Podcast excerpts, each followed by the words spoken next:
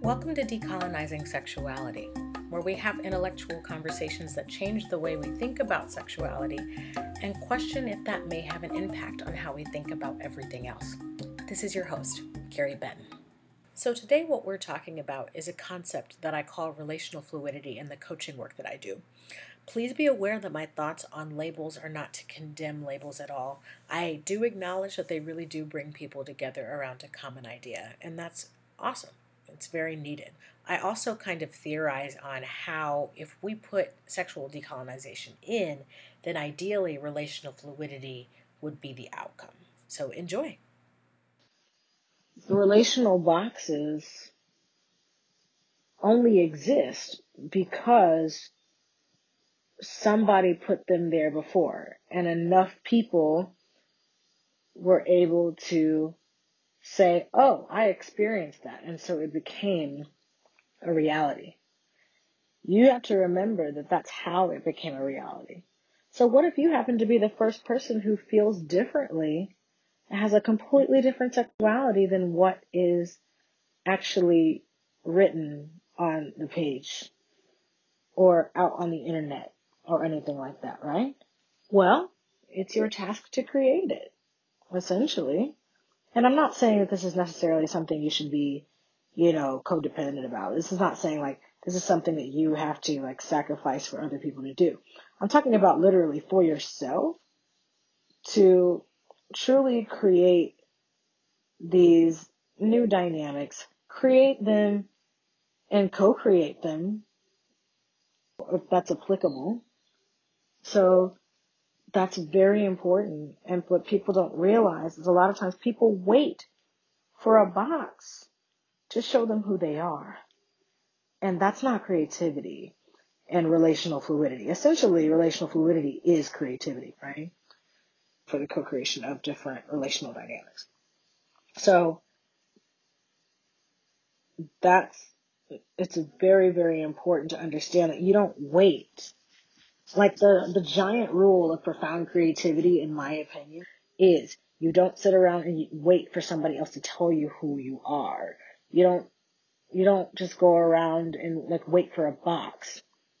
If the box is not there, then perhaps you don't identify as any of those boxes. Or perhaps you create a new box, but it's not a box for you. When you're creating something new, it's not necessarily a box. What if people created their own sexualities? What if people created their own genders? You know? What if people created their own relational dynamics? That you don't have to sit around and wait for like, oh, well, is this a partner? Is this a this? Is this a, you know, box A, box B, box C, what have you? That's not what, that's not what we're looking for. Deep relational fluidity is all about and deep thriving in relationships is to be able to use your high sensitivity and your high perceptivity to be able to co-create dynamics that may not already exist where you can truly thrive.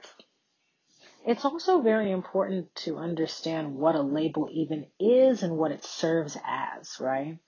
So labels like the reason why I say that you creating your own relational dynamic is not necessarily a box. The reason why is because it is not, it's not serving the purpose of what a label typically serves as. So typically what labels from the societal standpoint serve as is something that can easily be said and so that a whole bunch of people can come together and talk about how they experience that thing. Well, when you're creating your own relational dynamic, the focus is not on whether other people experience it or not. It's about the fact that you experience it and so you're creating it. That's the most important thing. What I mean is that it doesn't matter. I'm not going around and just going on the internet and saying that everybody should see if they have some kind of queer friend. You know, I think that that is when you become so, it's still, it's very much at the individual lens. And I think that's what happens is that people get so distracted by the individual lens, the box lens, right? When at the holistic, at the more holistic level, what you're seeing is that, okay, well, if we all just create our own dynamics, we'll be happier. So that's really what I mean. When I talk about relational fluidity, it's not even about the label anymore because labels are like the very understanding and functionality of labels are for people to be able to more easily group together and talk about their experiences or realize that they belong to the same community of discourse. So it's like, okay, yes, that's cool and all, but I can understand why people don't seek to create their own things a lot of the times because they're scared that they're going to be alone. I think that that happens too, where, you know, just like fear of aloneness. But I think it's very, very important for people to see the more authentically you show up as yourself, the more authentic your dynamic is, the more likely you are to feel less alone. However, that ends up panning out for you, that might end up being okay with solitude. So I say all that to hopefully help you understand a little more about relational fluidity and its relationship with labels.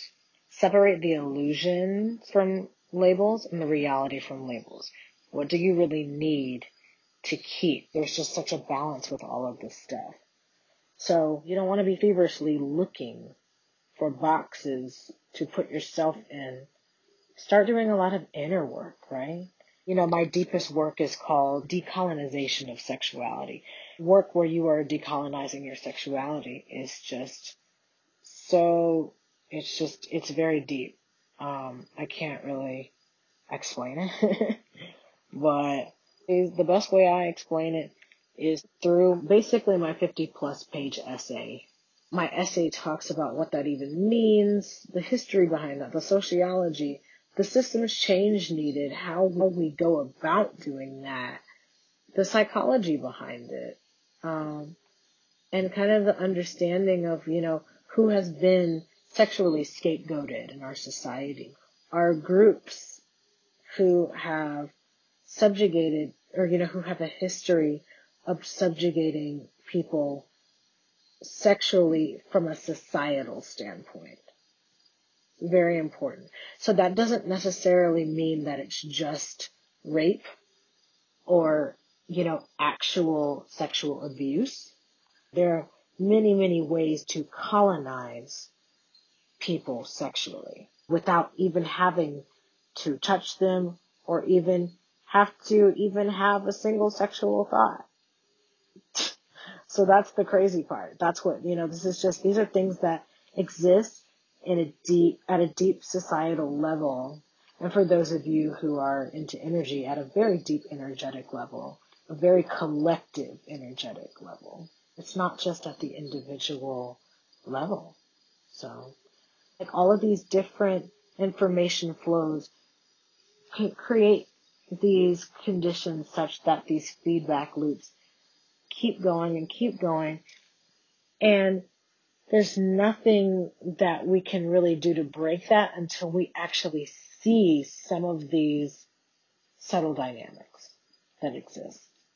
So things that encourage a lack of relational fluidity, right?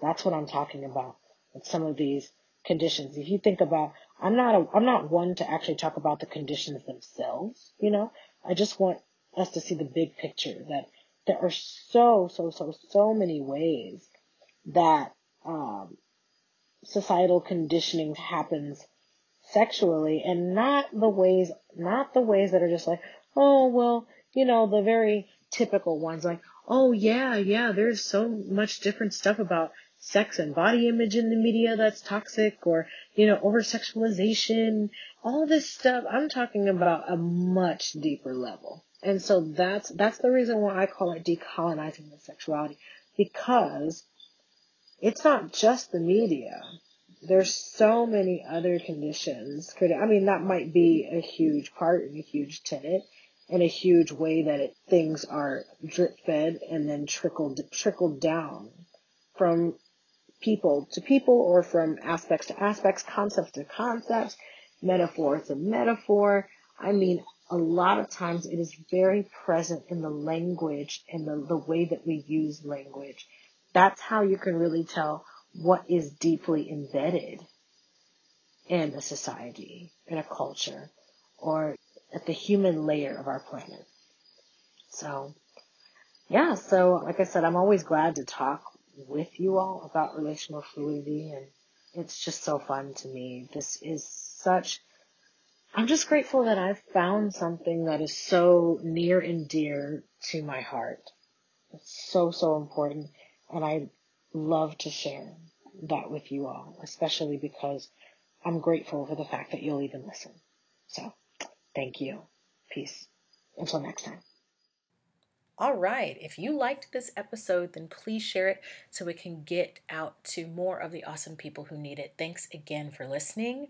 Um, something important to note is that I do like to record outside sometimes, and I don't intend to stop that. So if the audio is wonky sometimes, then you'll just have to get over it. just messing around.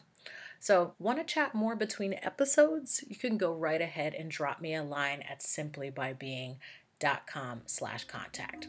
I also have an exciting lineup of co-hosts for you in the future, and I'm happy to have these brilliant minds on the show. Super excited.